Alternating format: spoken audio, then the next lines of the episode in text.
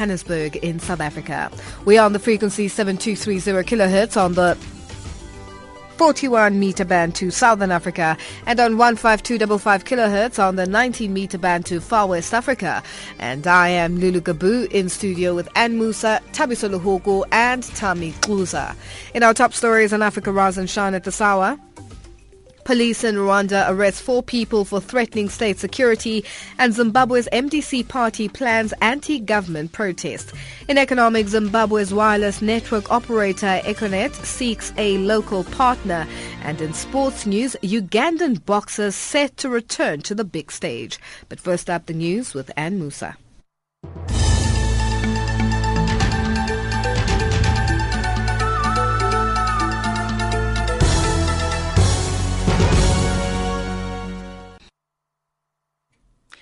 Good morning. Suspected Islamist insurgents have abducted more than 100 female students in a night raid on a government secondary school in Nigeria's northeast Borno state. The attack comes after a blast killed more than 70 people in Abuja on Monday. The gunman is believed to be members of the Boko Haram Islamist group, which has attacked schools in the northeast before as part of the anti-government rebellion. Boko Haram militants are increasingly targeting civilians they accuse of collaborating with the army. Jordan's ambassador to Libya has been kidnapped by gunmen in Tripoli. His convoy was attacked by a group of masked men on board two civilian cars. The incident was the latest targeting Libyan leaders and foreign diplomats. The abduction came two days after Libya's Prime Minister Abdullah Al-Thani stepped down, saying he and his family had been the victims of an armed attack. Al-Thani quit less than a week after Parliament tasked him with forming a new cabinet. A court in Egypt has banned members of the Muslim Brotherhood movement from running in the upcoming elections. A court in the Mediterranean city of Alexandria ordered Egyptian officials to bar any candidacy by members or former members of the movement in presidential and parliamentary elections. In December last year, the Muslim Brotherhood was blacklisted by the country's military-installed government. Egypt is set to hold a presidential election on the 26th and 27th of next month, which is to be followed by parliamentary polls. Algeria's President Abdelaziz Bouteflika has urged Algerians to defy boycott calls and vote in tomorrow's election.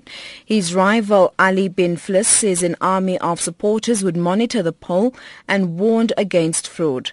Benflis is considered Bouteflika's main rival and has repeatedly warned of fraud during the election campaign. Meanwhile, Amnesty International has accused the Algerian authorities of silencing critics and stepping up curbs on freedom of expression in the run-up to the election. Reporters Without Borders also criticized the authorities for restricting the freedom of journalists to report on the election.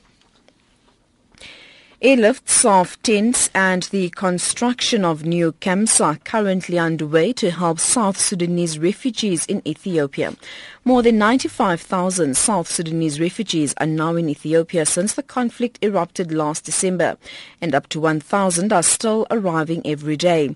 The UN Refugee Agency UNHCR says refugees arrive on the last legs, malnourished and needing emergency attention. Spokesperson Melissa Fleming highlighted the gravity of the situation. We're taking money out of our reserves to fly in tents, to establish camps, to make sure the infrastructure is there so that they can be properly treated. I was there a couple of weeks ago. I have to say it was pretty shocking, and what I realized when we were standing there is if UNHCR wasn't there, WFP and some of our NGO partners, these people would be dead. And finally, independent forensic expert Roger Dixon will continue giving his evidence in chief when the murder trial of South African Paralympian Oscar Pistorius resumes in the North Gauteng High Court in the capital Pretoria. He is the defense third witness out of an expected 17 witnesses. Advocate Barry Roux is leading his evidence. Jacques Steenkamp reports. Dixon yesterday testified about several objects that were found on the crime scene where Reeva Steenkamp was shot and killed. These included the toilet door, the cricket bat, and a bullet core that was found inside the bloody toilet bowl. Dixon also testified about how he tested the light conditions inside the athlete's bedroom and about a sound test he conducted using a cricket bat on the door. It's expected that he will testify today about the sound a pistol made and compare this to the sound of a cricket bat. It is, however, still unknown whether Dixon will also testify about Pistorius' alleged high-pitched screams that could make him sound like a woman. And that's the news headlines at 8:30 Central African Time. Africa, rise and shine. Africa, zorka. Africa, amka na ungae.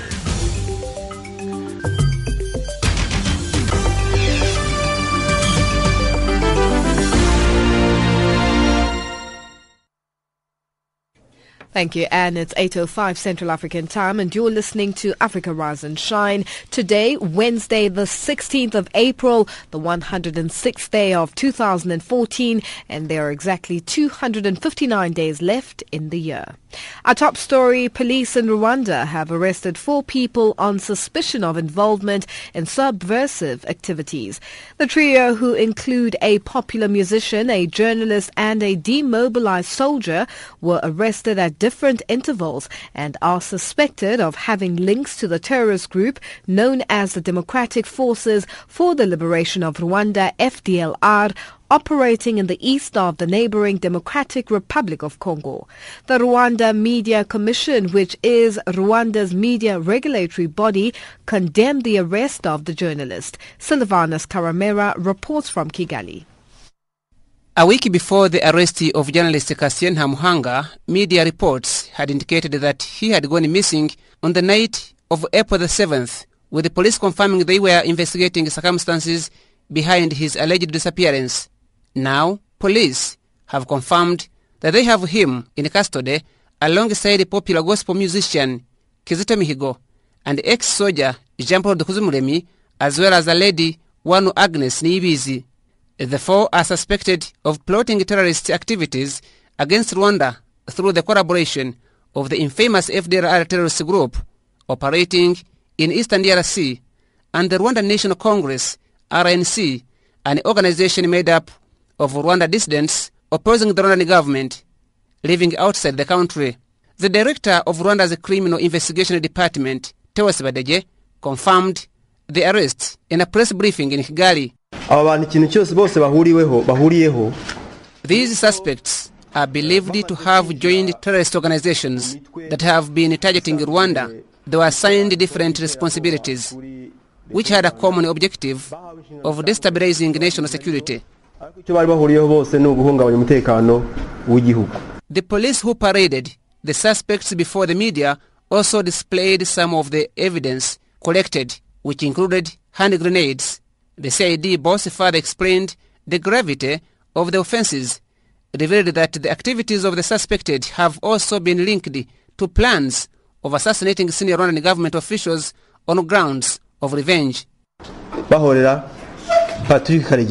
Eh, We believe their intentions, as they said, was to avenge the death of a Rwandan exile Patrick Karegeya in collaboration with FDLR and RNC. There were announcements here and there that were released confirming their collaborations. cyane cyane bashamikiye kuri fdrl A Rwanda Media Commission, the country's media regulatory body, has condemned the arrest of Kassian Ntamuhanga, who was a journalist with a gospel radio station here known as Amazing Grace. In his statement, Fred Muvunyi, the commission's chairman, said Ntamuhanga's rights must be respected. iyo umunyamakuru afashwe bamenye ko ari umunyamakuru bihutira kutumenyesha When a journalist is arrested, the security organs have to inform us. But this does not mean that he should not be investigated for any other crimes not related to violation of media regulations. But we were not informed, and that is why we are worried that he may not be allowed a state attorney or his family may be restricted from seeing him, which is why we ask that he is accorded the rights he is entitled to. Abuhabwa The case files will now be submitted to prosecution. However, police says investigations continue to arrest other members of the network alleged to still be at large. Silvanos Karemera, Channel Africa News, Kigali. Africa, rise and shine. Africa, zorka. Africa, amka na ungae.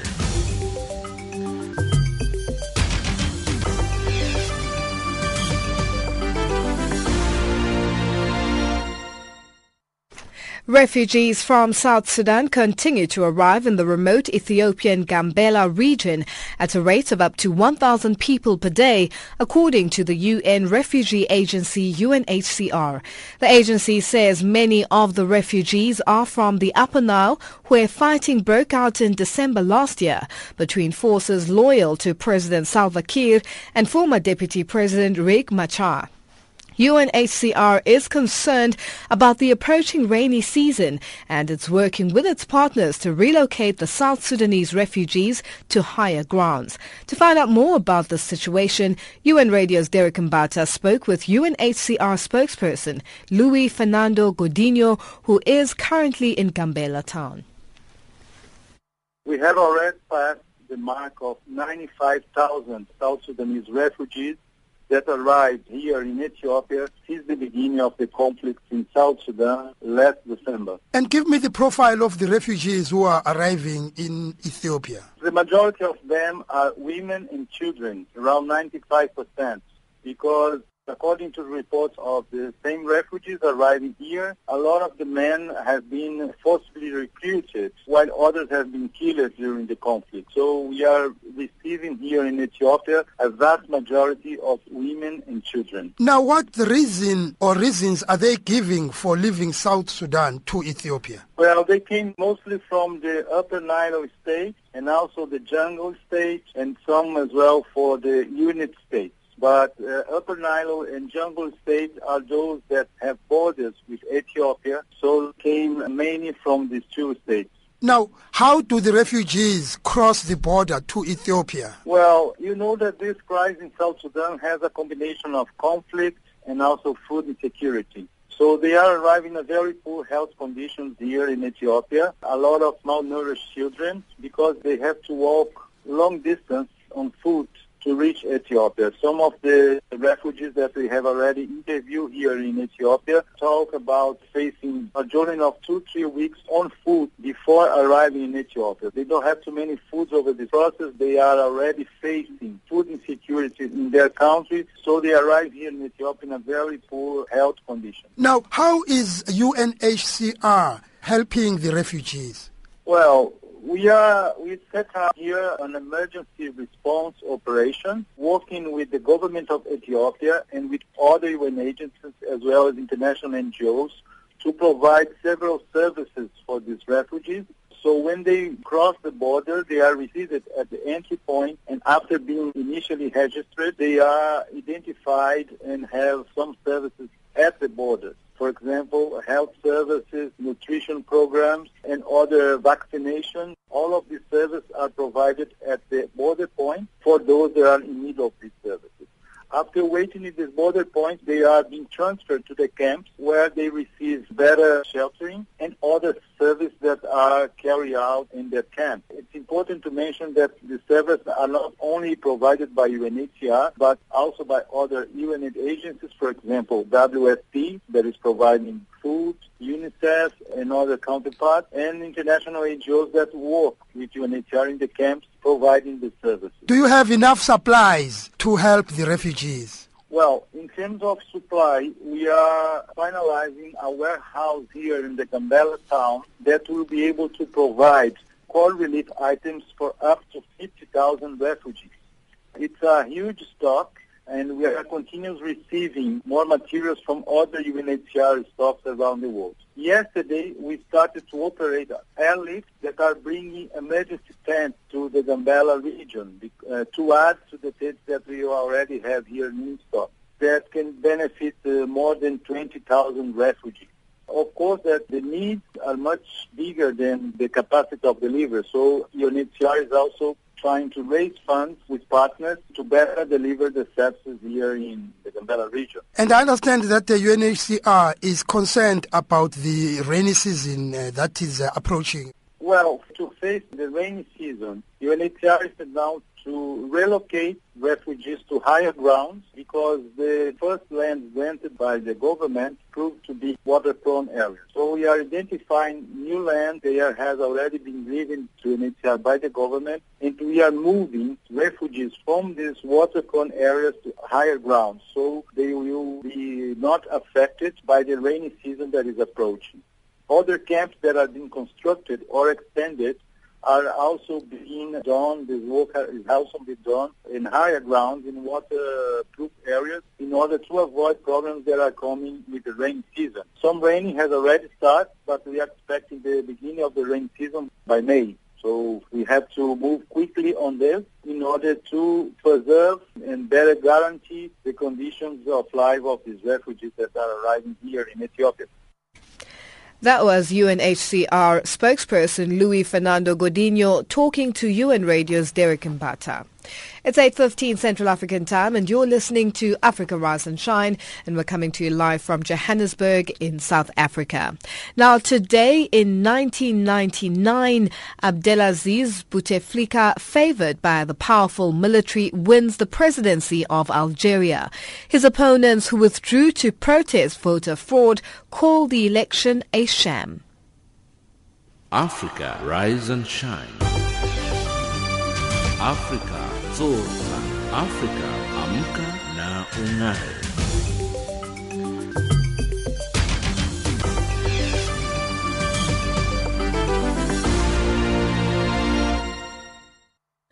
Zimbabwe's opposition party and the ZANU-PF government appear to be headed on a collision course. The Movement for Democratic Change has announced plans to mobilize its supporters in mass demonstrations against longtime ruler Robert Mugabe's party. It says it will protest against ZANU-PF's poor governance, failing to deal with corruption and failing to halt the economic slide. Police on Tuesday summoned an MDC member for questioning questioning over his utterances at a rally, allegedly urging supporters to prepare for war against Mugabe's regime. Shingai Nyoka reports.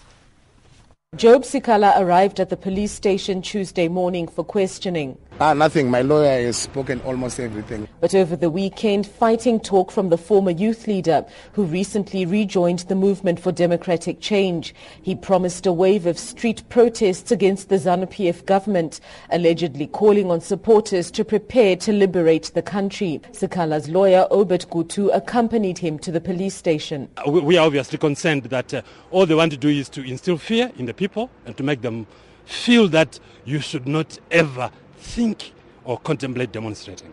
This is not boardroom talk, this is a political rally talk. As far as we are concerned, no law was, uh, was, was breached. Sikhala was later released without charge after giving a statement. Since its disputed landslide election win last year, the ZANU-PF government has been plagued by challenges, including corruption, a failing economy that's forced a series of company closures, putting employees out on the street, the MDC is eager to capitalize on the discontent. It's planning nationwide protests, actions that are likely to bring it into direct conflict with the state. It insists the marches will be peaceful. Party spokesman Douglas Mwonzora. We will exercise our rights in terms of the law and we are entitled to express displeasure. If then somebody stands in our way, then that is their choice. We know they will try to use this as an excuse to crack down on people. This is not new for this government, but we just have to do it. Zimbabweans don't have to sit down and let the economy collapse.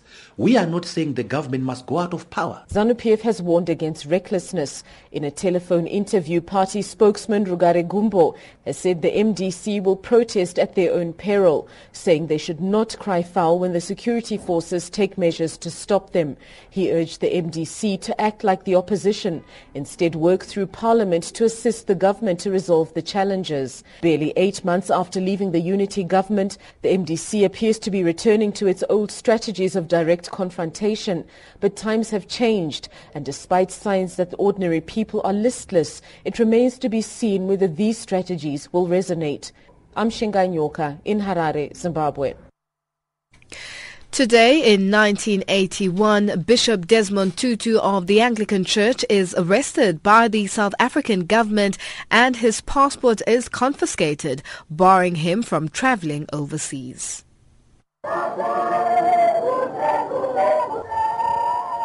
Bishop Tutu's entry into the arrivals hall of the airport was greeted by enthusiasm from about 200 singing supporters and a concerted rush by the ladies and gentlemen of the Third Estate. After greeting everyone, the bishop held an impromptu press conference with Radio Today's Dennis O'Donnell in attendance. They have taken my passport before, and I am just glad with my wife to be back here to continue our work for peace and justice and for a new South Africa. And we are deeply thrilled and wish to thank all the people who are here. You don't think some of your statements overseas were particularly antagonistic towards the South African government? I have said them uh, even in South Africa.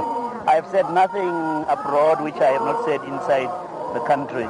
And I am not seeking to taunt anybody. I have kept saying I am committed to peaceful change. And the reason I left was in order to go on what I call a mission for justice and peace. And that is what I still intend to do when I am here. That was Bishop Desmond Tutu of the Anglican Church addressing the media on this day in 1981. India's Supreme Court has recognized the country's long-term marginalized transgender community as a third gender in a landmark judgment lauded by human rights groups. There are hundreds of thousands of transgenders in India, say activists, but because they are not legally recognized, they are orchestrated, discriminated against, abused and often forced into prostitution. A person who is transgender does not identify with the gender stated on their birth certificate. So our question this morning is, will this ruling contribute towards improving conditions for transgender people worldwide? Email us on info at channelafrica.org, SMS us plus two seven eight two double three two five nine zero five or get a hold of us on Twitter at Channel Africa One. Channel Africa, the voice of the African Renaissance.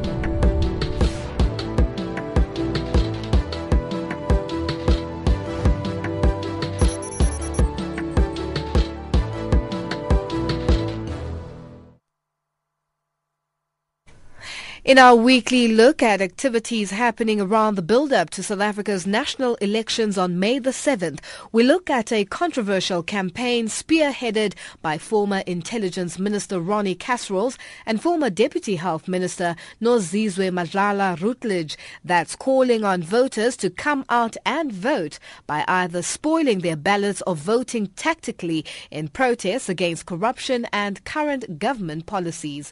The campaign was launched yesterday yesterday during a press conference at the Witwatersrand University in Johannesburg. Selina Ndobong reports. Many are struggle veterans and most of the signatories to this campaign have supported the African National Congress throughout the years since the 1994 transition but are appealing to the wider range of disillusioned voters. The Vote No campaign promoted by Kasrils and Madlala Routledge is seeking to tap into a growing group of ANC supporters who have little connection with opposition parties but feel the political leadership has become complacent. The campaign urges voters to either spoil their vote by writing a no across the ballot paper or vote for smaller parties. The ANC has lambasted this move, saying the campaign is an insult to the work done by electoral authorities to strengthen democracy since the end of white majority rule 20 years ago. Ronnie Kasrils, however, says the public needs to understand what this is all about. We're no longer a national liberation movement. The ANC might pretend it's that, but you know, it's political parties who engage in elections for government office. They another political party, and of course, they've had one tremendous record up until quite recently. So, in this respect, when we enter a election, when we are dealing with national issues, whether we in the ANC or the Communist Party or COSATU, let's enter the public debate. Let's listen to what our people are talking about. Let's not be in denial with our rose tinted spectacles that can easily talk away the abomination of the palace built in KwaZulu Natal for number one, or the shooting down of miners so disgustingly at Marikana, of a police force utterly out of control that goes on and on shooting down protesters and demonstrators. And I say to my colleagues and comrades, what did Mandela say when we were coming to power? He said, if we don't deliver and solve the problems of the people, then they have the right to march against us. Well, well, well, well indeed. What has become of the state of South Africa? Former Deputy Health Minister Nozizwe Madlala Routledge says the spoiling of votes is a valid and recognized way of exercising one's democratic right. In fact, when we look at the figures, over 680 South African voters spoiled their ballots in the last in the 2011 local government election. They were not at all feeling insulted. They were expressing themselves. This is a recognized form of political expression. If you go to India, you can write across your ballot paper none of the above. Because what do you actually do? What do you expect people to do if none of the registered parties really stand for what they stand for?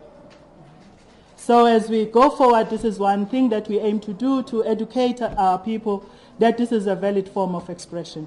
Veteran journalist and political analyst Allister Sparks warned Kasrils and those supporting this campaign that the spoiling of ballot paper will not have any impact on the outcome of the election. He says all it will do is to lower the overall voter percentage. He urged them to take a different direction with this campaign. It will not change the percentage allocations to any party.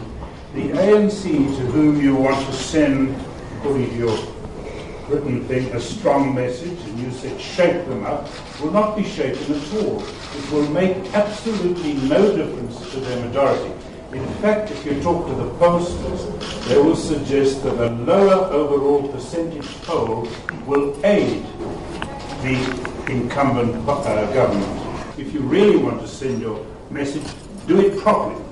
There's been increasing speculation that Ronnie Kasrils is paving way for forming a political party. Laurie Colvin, who's in the organizing committee of the campaign, has however refuted those claims. This is not about launching a political party at all.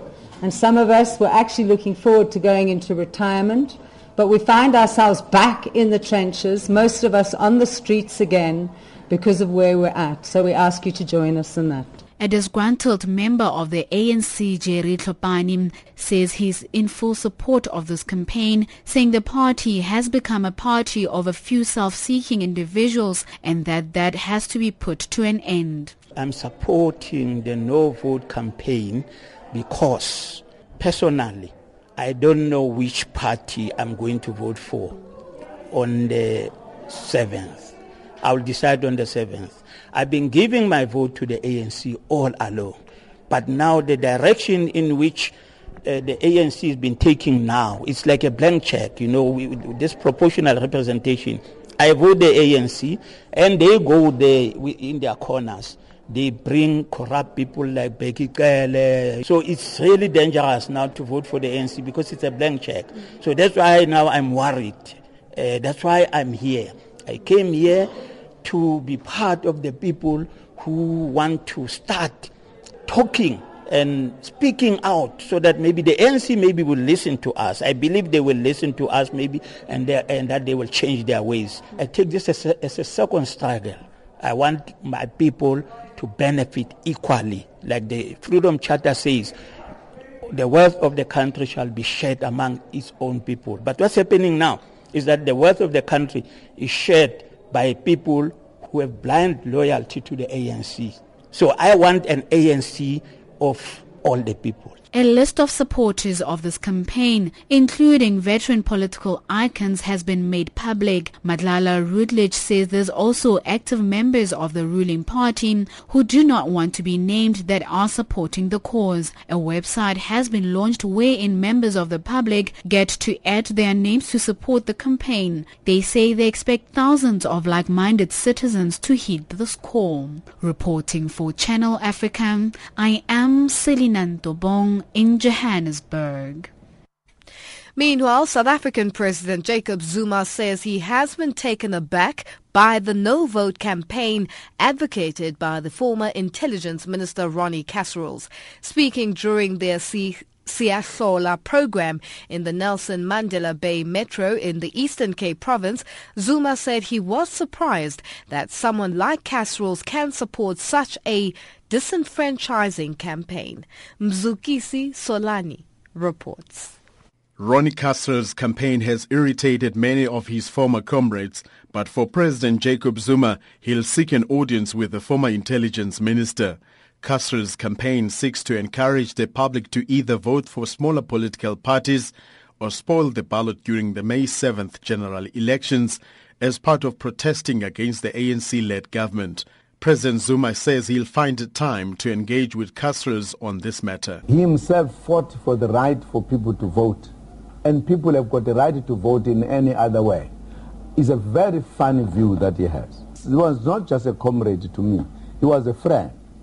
But I think over the years, he has drifted to some world I don't understand. Maybe at some point I'll have an opportunity to meet him and engage him. He knows I can engage, I know he can engage as well. Meanwhile, President Zuma brought a high-powered delegation of ministers to the Nelson Mandela Bay to check on service delivery progress and concerns raised by organized business. This is part of the Siyahlola program, which is government's outcome-based monitoring program in service delivery. The president says he is satisfied with the progress made in the bilateral discussions between government and organized business. Two ministers had taken initiative earlier that already worked on with the with the municipalities and the council on a number of issues. And therefore, there was also progress report given. Zuma's visit comes after he received a delegation of the Nelson Mandela Bay Business Chamber in Pretoria late last month. The chamber was concerned with high costs of doing business in the Nelson Mandela Bay. Business Chamber President Mandla Madwaha. Really, for us, we have no um, hidden agenda except that uh, we want to make sure that the ailing infrastructure is attended to, uh, issues of corruption are attended to, the investment environment is conducive, and really clear separation of political and administrative duties. The president ended his visit with a report back session to the community at New Brighton. His visit raised some expectations in the community of Silvertown Informal Settlement in Port Elizabeth's KwaZakhele Township, declared the worst place to live in the country by the 2011 Stats SA census report. Community leader Zukiso Mayekiso. If we can have a chance to talk with the president, we want to ask him. The municipality must build the houses first. Here at Silvertown, we've got a big problem that made the development not to be quick. People are, they don't want to take these shacks and build another shack. They want to be removed here from the shack to the houses. It's hoped that the frank discussions between business and government will lead to better governance at the Nelson Mandela Bay Metro. I am Zukise Solani in Port Elizabeth. Headlines up next with Anne Musa.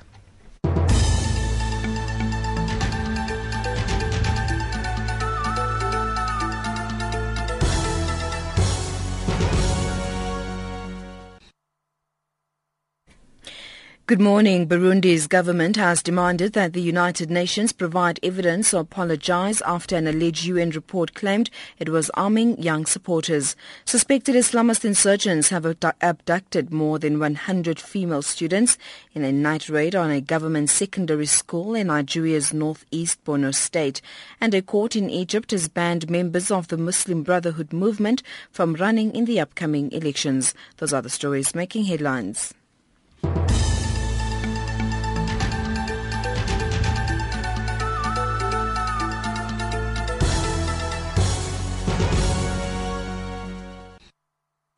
Thank you, Anne. The murder accused, Oscar Pistorius' second expert witness, will continue with his testimony in the North Gauteng High Court in Pretoria today. After seven grueling and emotional days in the witness box, Pistorius yesterday was accused by the court as a witness. Forensic expert Roger Dixon is now taking the stand and fighting for Pistorius' freedom. Pistorius is charged with the murder of his girlfriend Reeva Steenkamp.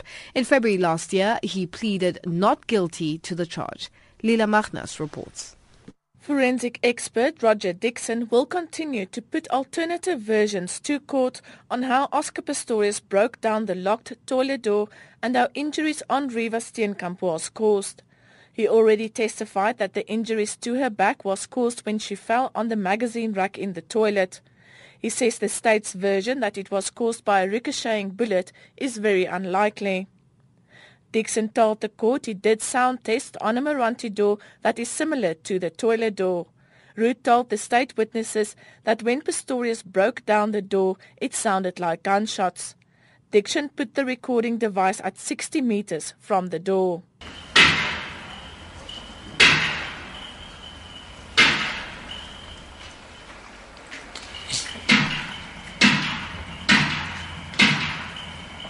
What was the first sound? Let me just play the first sound again.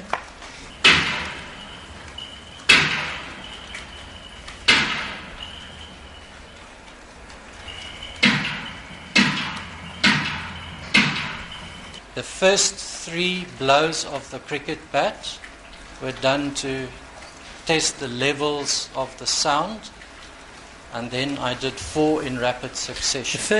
Dixon further testified that the chalk shoe print on the door is proof that the scene was not preserved by the police. It's, in my experience at crime scenes, it's unfortunate. People walk all over the place. But uh, what it's done here is actually gone on top of the bullet holes. So any uh, um, evidence that would have been sticking around the bullet holes is compromised. I'm not saying it's gone. I'm not saying anything. It's just compromised, not in the pristine position uh, or the pristine state which you would want to examine it. Before Dixon was called to testify, State Advocate Gerrie Nel finalized his cross-examination of Pistorius. I say on the circumstan- on on the objective facts and circumstantial evidence, I'm putting it as as strong as this. The court will, Mr. Pistorius, as the only reasonable inference, make the following findings. Eva ate within two hours of you having shot and killed her. That whilst awake eating, that is the argument that Mrs. van der Merwe heard.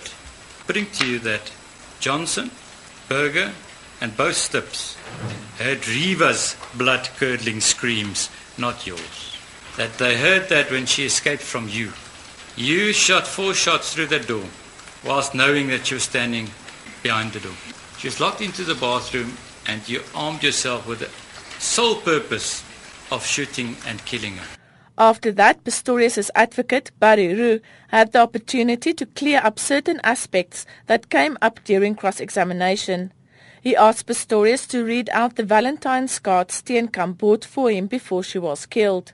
The envelope says Aussie with, with some hearts and a squiggle. And then it says on the front of the card, roses are red, violets are blue, and then on the inside she wrote the date on the left and then on the right she says I think today is a good day to tell you that and then it says I love you Pistorius' sister Aimee cried with relief when her brother was excused as a witness. After that, Pistorius became emotional as Dixon was testifying about Steenkamp's injuries. His brother Carl threw a tissue pack over the public gallery bench to his brother. Dixon will continue with his testimony when the trial commences at half past nine this morning. Lila Magnus, Pretoria.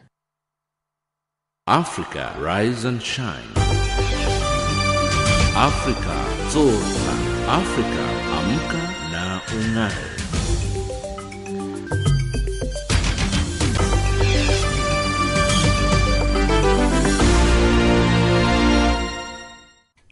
The execution of an Iranian woman who, ha- who has reportedly been postponed following the intervention of the UN Special Rapporteur on the situation of human rights in Iran. Reyhaneh Jabbari Latifi was scheduled to be executed yesterday for the alleged murder of a former employee of the Iranian intelligence ministry. Jabbari allegedly stabbed the intelligence officer in the shoulder in self-defense after he sexually forced himself upon her. The case has raised a number of legal concerns. Daniel Dickinson asked the special rapporteur Ahmed Shaheed what he knows about the stay of execution. Well, I would like to listen to the government of Iran from the authorities to see what they had done with the appeal that I made yesterday. And I haven't heard anything from them yet. But in these circumstances, no news can be good news. Can you give me a little bit of background to this particular case? Well, the concerns I have raised uh, in the case of Rehana Jabbari's sentence is that in the trial that preceded the sentence, due process standards weren't met, that they violated Iran's own laws as well as international standards with regard to fair trials. In particular, I'm referring to allegations that her confession was obtained under duress, that she was kept under a long period of, of solitary confinement, with allegations of mistreatment amounting to torture in that period, and also reports, credible reports that not all the evidence pertinent to the case, and especially germane to her defense, was considered in the trial process. If the execution has indeed been postponed, what does this tell us about what the Iranian authorities are thinking at the moment? There have been many cases when international authorities have spoken out either in terms of confidential communications as we normally do or, in public statements that they have taken notice of these statements and stayed executions. You appeal to the Iranian authorities to stay this execution. What effect do you think international pressure like this actually has? People speaking for Ms. Rehani Jabbari would feel that when her case is spoken of publicly, then there is a greater chance that her rights would be respected than if she were not known. This is just one case, but there are many many others in Iran. How concerned are you about that situation? In my reports to UN, I have spoken quite clearly about my concerns about widespread deficiencies in the application of rule of law, especially with regard to fair trial standards. I've spoken of widespread use of torture in extracting confessions. What is the rate of executions in Iran at the moment? Last calendar year, I counted almost 700 executions. That is the second highest in gross terms globally, but by far the highest per capita terms. We talk about about two executions a day. And that is a lot. And of course, in Iran's case, capital crimes include offences not normally carry a death penalty under international law. And how many of those are women? How many of those 700 were women? I cannot tell you to hand, but dozens of them are women. That was Ahmed Shaheed, UN Special Rapporteur on the situation of human rights in Iran, talking to Daniel Dickinson. A new study published in the American Journal of Tropical Medicine and Hygiene has documented how private facilities in southern Africa are far less likely to provide oral rehydration therapy or ORT to young children. The large-scale study is reportedly the first ever of its kind of, chil- of child diarrhea treatment practices in this region. According to the World Health Organization, diarrheal diseases are the second leading cause of death in children under 5, killing 700,000 young children annually in the world, with at least half of those deaths occurring in sub-Saharan Africa. For more on this, Elizabeth Mapari spoke to Professor Niraj Sood, Director of Research at the Leonard D. Schaeffer Center for Health, Policy and Economics at the University of Southern California in Los Angeles.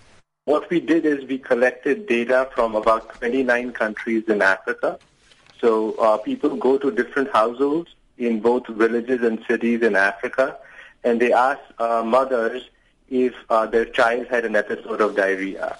And once those children are identified, then the parents are asked where they sought care for the uh, for diarrhea and what type of treatments were received by the children.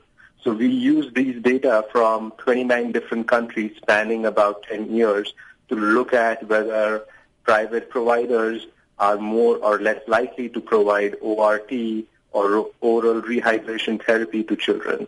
All right, so now to what extent can you blame the thousands of lives lost each year from um, diarrheal disease in the region to the stark difference in treatment between public and private clinics? So I think we should kind of uh, proceed with caution. What the study shows is that children who get care uh, in private clinics are much less likely to receive oral rehydration therapy. And oral rehydration therapy is a cheap and effective way of preventing mortality from childhood diarrhea. But why that is happening is something that the study doesn't address. So for example, there could be two reasons. One is what economists uh, like to call uh, demand side factors. So which is basically patients going to these clinics in private versus public clinics might be very different. And that might be leading to these disparities in oral rehydration therapy. Or the other could be that the doctors are different. So if the doctors are different and for whatever motivation they are not providing oral rehydration therapy, then interventions have to be targeted to doctors. But if the patients are different, then maybe interventions such as patient education need to be targeted to households and patients. So I think the important thing is to try to find a solution here rather than to put blame on a particular party. Maybe if you can explain to us how important oral rehydration therapy actually is. So oral rehydration therapy is probably one of the most important uh, medical advances. As you mentioned earlier, the WHO says that diarrheal, uh, diarrheal diseases are the second leading cause of childhood mortality, and oral rehydration therapy has reduced that by about the mortality from diarrheal diseases by about 50%. And that was Professor Niraj Sood, Director of Research at the Leonard D. Schaeffer Center for Health Policy and Economics at the University of Southern California in Los Angeles. Tabisa Luhuku with the economics update.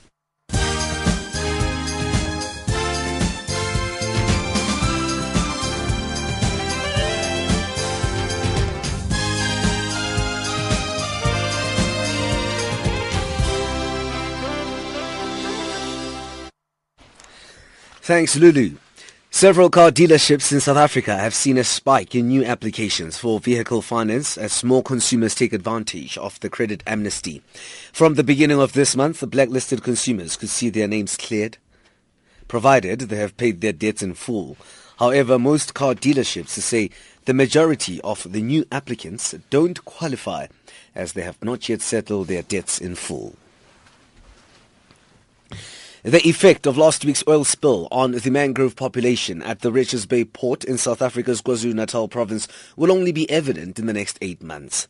Some 6,000 litres of oil leaked from a pipeline belonging to petroleum giant Engen. Engen's environmental manager says it's about one hectares of port's mangroves was affected by the leak. She says a long-term recovery strategy is being investigated to redevelop the affected areas.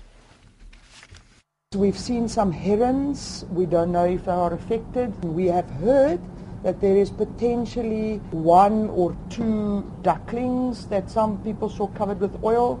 I have not personally seen those. What is more crucial is the ones that is actually in the mangroves and hence the importance of the mangroves. It's the ones that's more sedentary. We've had um, environmental consultants besides the mangrove specialists. They will be doing a study to look if there was indeed an effect on these and if so, what effect. South Africa's biggest city, Johannesburg, is the highest ranking city in Africa, ranked 59th, but has fallen nine spots since 2008. Nevertheless, Johannesburg remains the second highest ranked African city on the A.T. Kearney Emerging Cities Outlook. This indicates that Johannesburg has the opportunity to quickly improve its ranking. Financial indicators at this hour. The US dollar trades at 1050 South African rands, 862 Botswana pulas, 517 Zambian kwachas. It's also trading at 0.59 to the British pound and at 0.72 to the euro. Gold $1,299, platinum $1,435 an ounce. Brent crude 109, 30 cents a barrel. Economics update.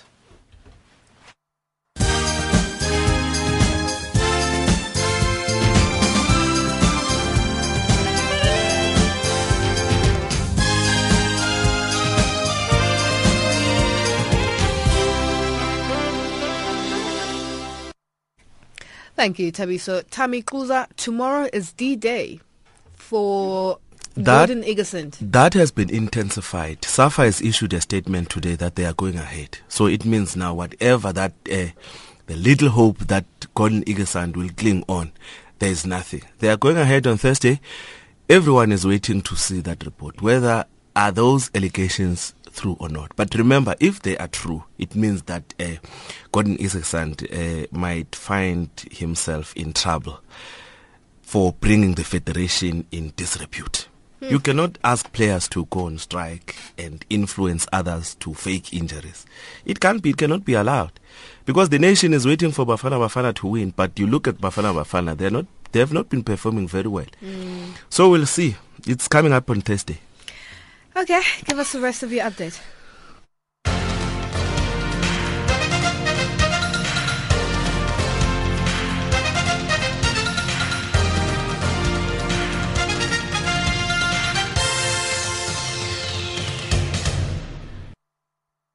Thanks for joining us. Let's start with soccer. The South African Football Association, SAFA, will release the Norman Arendse Commission findings on Thursday regarding allegations made against Bafana coach Gordon Igesund. During the Africa Nations Championship 10 earlier this year, allegations were made against the Bafana coach that he tried to improperly influence players over bonuses as well as colluding with agents over player selections. Igesund has vehemently denied the claims but SAFA still ordered the matter to be investigated earlier this month. There are also reports in the media that Igesund will be replaced by Shakes Mashaba in time for the friendly international against New Zealand and Australia. In netball, the much anticipated Netball Premier League, the NPL, will finally kick off after months and months of delay due to lack of funding. The multi-million rand five-year title sponsorship deal with the South African breweries was launched yesterday at the Monte Casino north of Johannesburg. It will be the first ever semi-professional netball league in Africa and will feature 10 teams representing the nine provinces, with Gauteng contributing two teams. Here is SAB's Executive Director of Strategy and Business Support, Yolanda Cuba, with more details. I'd like to put it to you and say South African Breweries is sponsoring a women's sport. The South African Breweries has been a proud sponsor of sports in our country. In fact, it was the founding sponsor of the Premier Soccer League when the Premier Soccer League was formed. Meanwhile, Netball South Africa President Mimi Mtetwa couldn't contain her excitement after the launch. Yes, I am over the moon, but uh, not totally over the moon. I think the hard work begins now, and uh, we are looking forward to it. We've been waiting for so long. Uh, most of the things uh, are in place, like we've never stopped working uh, on the NPL. So it's just now, just final touches. Uh, with less than a month now before the first uh, matches kick off. And now in boxing, boxing will be allocated five slots on the Ugandan team bound for the Commonwealth Games later this year. The Ugandan Boxing Federation, the UBF, has been canvassing for bigger representation on the team. A boxing squad of 64 is currently undergoing intensive training, and in the nutshell, the five to represent Uganda will be selected from this pool. Ugandan Commonwealth Games official Mr. Samson Opas explains. Uh, and, uh, they, they summoned a very large squad. They were 50 at first summoned after the national uh, national open. That's our national the biggest tournament. We had it in January. They picked the best 50, and uh, they trimmed it down on, on the Sunday. They trimmed it down to 20. And they had a first trial, so they trimmed it down to 20 boxers. Uh, and again, they're going to do it tomorrow. There will be another trial. So after that, they will pick the boys who will go to the cup, maybe around 16 or around 10 there. Asked to identify which boxers realistically stand a chance of winning medals for Uganda, this is what Hopas had to say. The better chances in the lighter weight, the fly from down. Uh, I should go down to the from middleweight very competitive there. But I see good chances in the lighter weight, flyweight, light fly, fly, bantam, feather. That, that, that's where we really stand a lot of chances. Very quite a good player, uh, young boxer, and uh, even some good all talent. I think we stand better chance there. And finally, with golf, 12 nations are in South Africa to win Africa's flagship team event, the 2014 Africa Zone 5 Golf Tournament at the Devondale Golf and Wine Estate in the Western Cape Province. National pride take precedence as South Africa takes up its title defense in the 2014 Zone 5 Golf Tournament. And South African Golf Association Executive Director Bruce Young explains.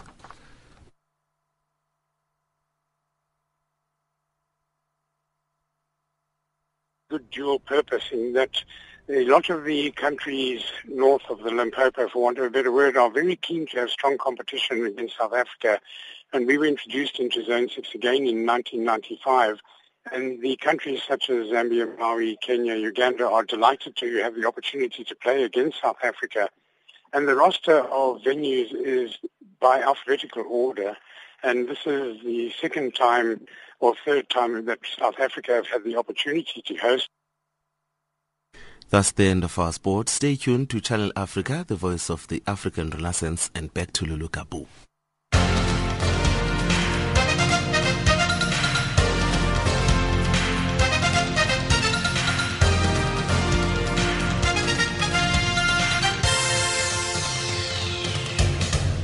Africa, rise and shine. Africa, zorka. Africa, amka na ung'are. Recapping our top stories on Africa Rise and Shine at this hour, police in Rwanda arrest four people for threatening state security and Zimbabwe's MDC party plans anti-government protest. That wraps up Africa Rise and Shine today. For myself, Lulu Gabu, producer Pumuzo Magaza, technical producer Mario Edwards and the rest of the team, thank you for joining us. For comments about our show, send us an email at info.channelafrica.co.za, follow us on Twitter at Channel Africa 1 or send us an SMS to plus 2782 3325905. Taking us to the top of the hour for the news on the frequency 9625 kHz on the 31 meter band to Southern Africa is Mayway with Nanan.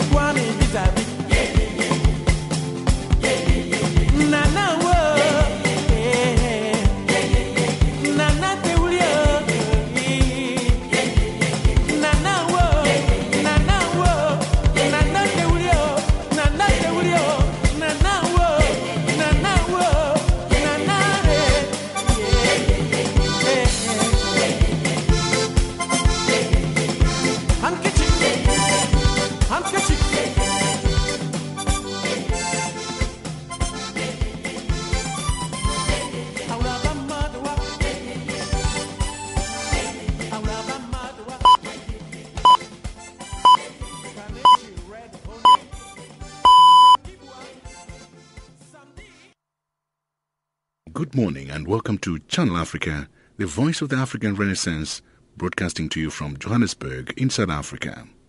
We are on the frequency 9625 kHz on the 31 meter band to Southern Africa. First, let's cross over to the news desk for the latest news from Africa and abroad.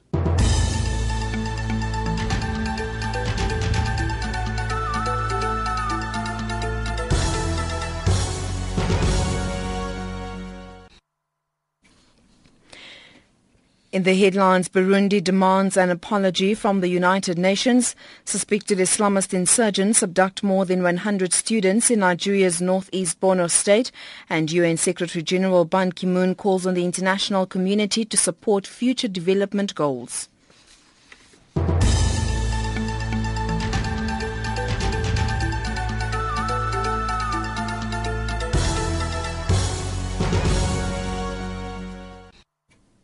A very good morning to you. I'm Anne Musa. Burundi's government has demanded that the United Nations provide evidence or apologize after an alleged UN report claimed it was arming young supporters. This is amid renewed concerns over political violence. Local media have been quoting from an alleged leaked internal UN report that sounded the alarm over allegations that members of the youth wing of Burundian President Pierre Nkurunziza's party were being armed and trained in weapon use.